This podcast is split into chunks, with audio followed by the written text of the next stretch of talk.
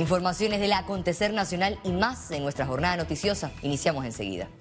La Comisión de Economía y Finanzas de la Asamblea Nacional aprobó citar para el 25 de mayo a altos funcionarios del gobierno por el alto costo del combustible.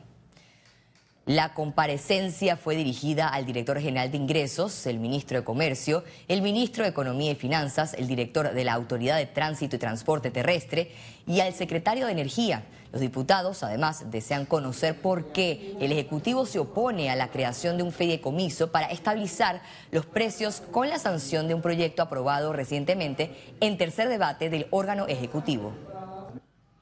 Algo que nos está afectando directamente, no solamente al sector transporte, porque el día de ayer se tocó el tema del sector transporte, sino a todos los panameños, por igual nos está afectando el tema del combustible. En el caso de la provincia de Chiriquí, Boca del Toro, que son las más alejadas, el precio del combustible está elevadísimo. Y el sector agropecuario, que es un sector productivo, se está siendo afectado para la parte de la maquinaria. Es un cuestionario muy técnico, es un cuestionario donde se pregunta si Panamá tiene acuerdos comerciales con algún país o con algún proveedor en específico que nos impida buscar otro tipo de proveedores, otro tipo de opción de compra de combustible.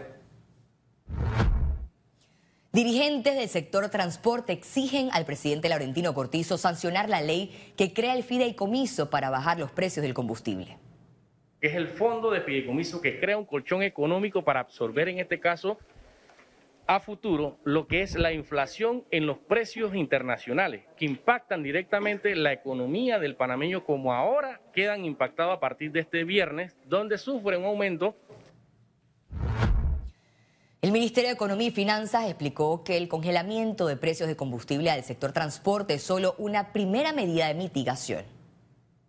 Esta medida es importante porque afecta a al menos el 50% de la población que se mueve a través del transporte público, así que de una u otra manera ayuda a incidir en que no haya un alza en los costos de transporte directamente. Sin embargo, y creo que es importante y es una pregunta importante, para el presidente de la República está en el punto más alto de la agenda, la situación de combustible que estamos viviendo, y nosotros a nivel de gobierno, todas las instituciones estamos analizando todas las alternativas posibles para ver cómo podemos apoyar de igual manera a la ciudadanía mediante una mitigación de los altos costos. Desde este viernes 20 de mayo vuelven a subir los precios de la gasolina y el diésel. A continuación el detalle. La gasolina de 95 octanos tendrá un valor de 1 balboa con 42 centavos el litro, un alza de 15 centavos. La gasolina de 91 octanos se situará en 1 balboa con 32 centavos el litro, un aumento de 13 centésimos, mientras que el diésel quedará en 1 balboa con 30 centavos el litro, baja 5 centavos. El gobierno del presidente Laurentino Cortizo pondrá en marcha 40 acciones que impactan 28 de los 187 acuerdos nacionales del Pacto del Bicentenario, cerrando brechas. El órgano ejecutivo espera en los próximos 2 años abordar las propuestas de educación, cultura, salud y economía. En esta fase los temas anticorrupción no aparecen en la agenda. Son temas, tal como lo mencionó el presidente, fueron muy cuidadosos en tratar, por un lado, de seleccionar y hacer acciones que pudieran, en corto plazo, mostrar un resultado. El Pacto del Bicentenario, cerrando brechas, es un esfuerzo sumamente valioso de la sociedad panameña, que ha tenido la participación de más de 215.000 ciudadanos que trajeron 186.000 propuestas. El proceso inició con más de 1.300 acuerdos regionales y más de 180 nacionales. Para el próximo 10 de julio, los integrantes del pacto presentarán un proyecto de ley y decreto reglamentario para que los consensos sean tomados en cuenta en los próximos quinquenios. No se hizo para un gobierno en particular, se hizo para todo el país, y es algo que va a demorar algunos años cumplir poco a poco. El compromiso es de que esto tenga una vida más allá de esta administración.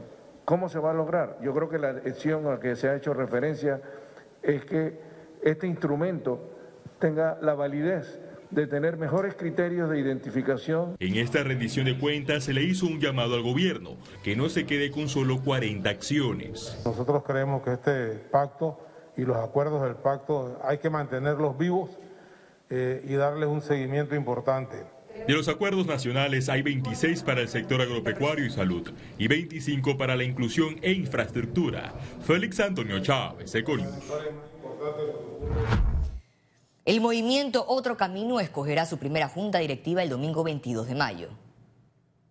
Terminar la organización del partido hasta los barrios, tirar adelante el proceso de preselección y escogencia de candidatos a todos los cargos de elección popular, y aprovecho para hacer esa invitación, porque eso es lo que viene, las convocatorias para las precandidaturas, porque ahora el movimiento Otro Camino, convertido en partido político, postulará a candidatos a todos los cargos de elección popular, diputados, alcaldes y representantes de corregimiento. Dos empresas se presentan al acto de homologación del mercado de marisco. Aunque el pasado 13 de mayo en un juzgado ordenó suspender la licitación del mercado de marisco, la Alcaldía de Panamá continúa con este proceso. Según la información de proveedores disponibles en Panamá Compra, las empresas que participaron en la homologación no tienen antecedentes en construcción en el país. El Sistema Nacional de Protección Civil declaró alerta verde preventiva para diversas regiones del país. Esta alerta fue emitida por el desplazamiento de la primera onda tropical que producirá eventos lluviosos con tormentas significativas durante las próximas 72 horas.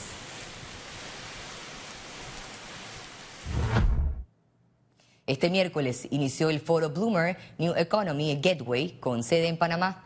El presidente Laurentino Cortizo participó en la inauguración de este foro en el que participan líderes latinoamericanos y globales. La apuesta de Panamá es concretar inversiones a través del Nearshoring durante reuniones bilaterales que continuarán mañana jueves 19 de mayo. Este es el momento, es la oportunidad que tiene Latinoamérica.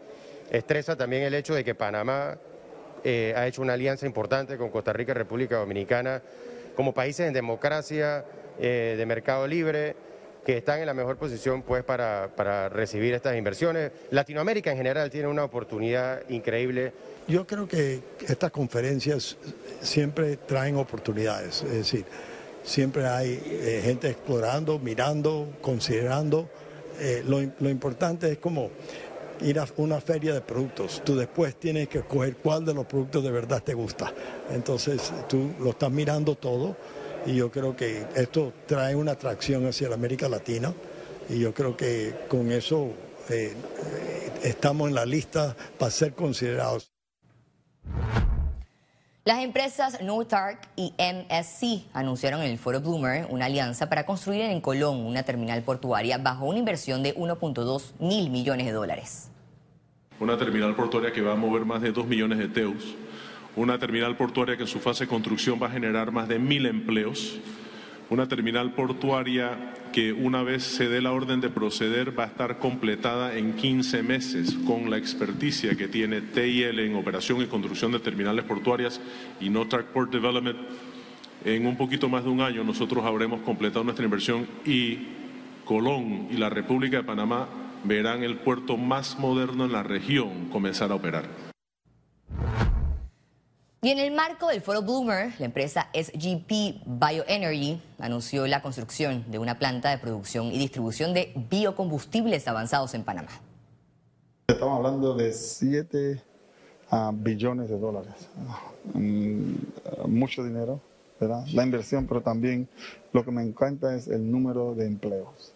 Estamos hablando de casi 1000 empleos y pues ojalá que sean más. Así es que oportunidades como esta no podemos aprovecharlas, queremos hacerlo mejor para seguir conectando, usando nuestras habilidades, nuestros contactos, para atraer inversionistas aquí a nuestro Panamá, para que nuestro Panamá pueda tomar un giro totalmente diferente.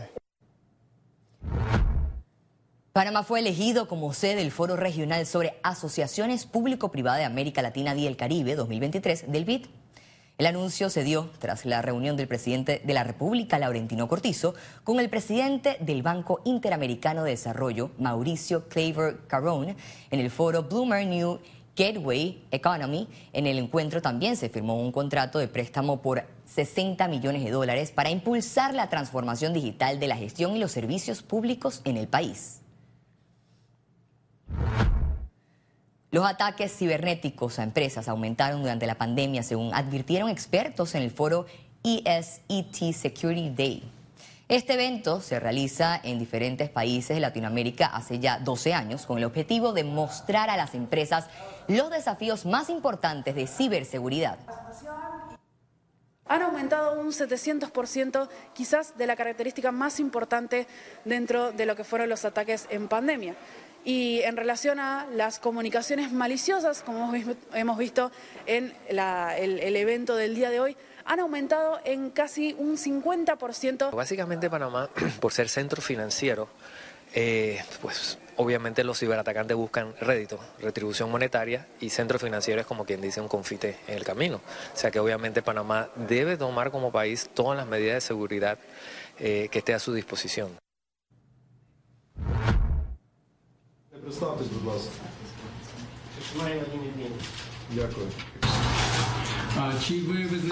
Culpable, así se declaró el soldado ruso en medio del primer juicio por presuntos crímenes de guerra en Ucrania.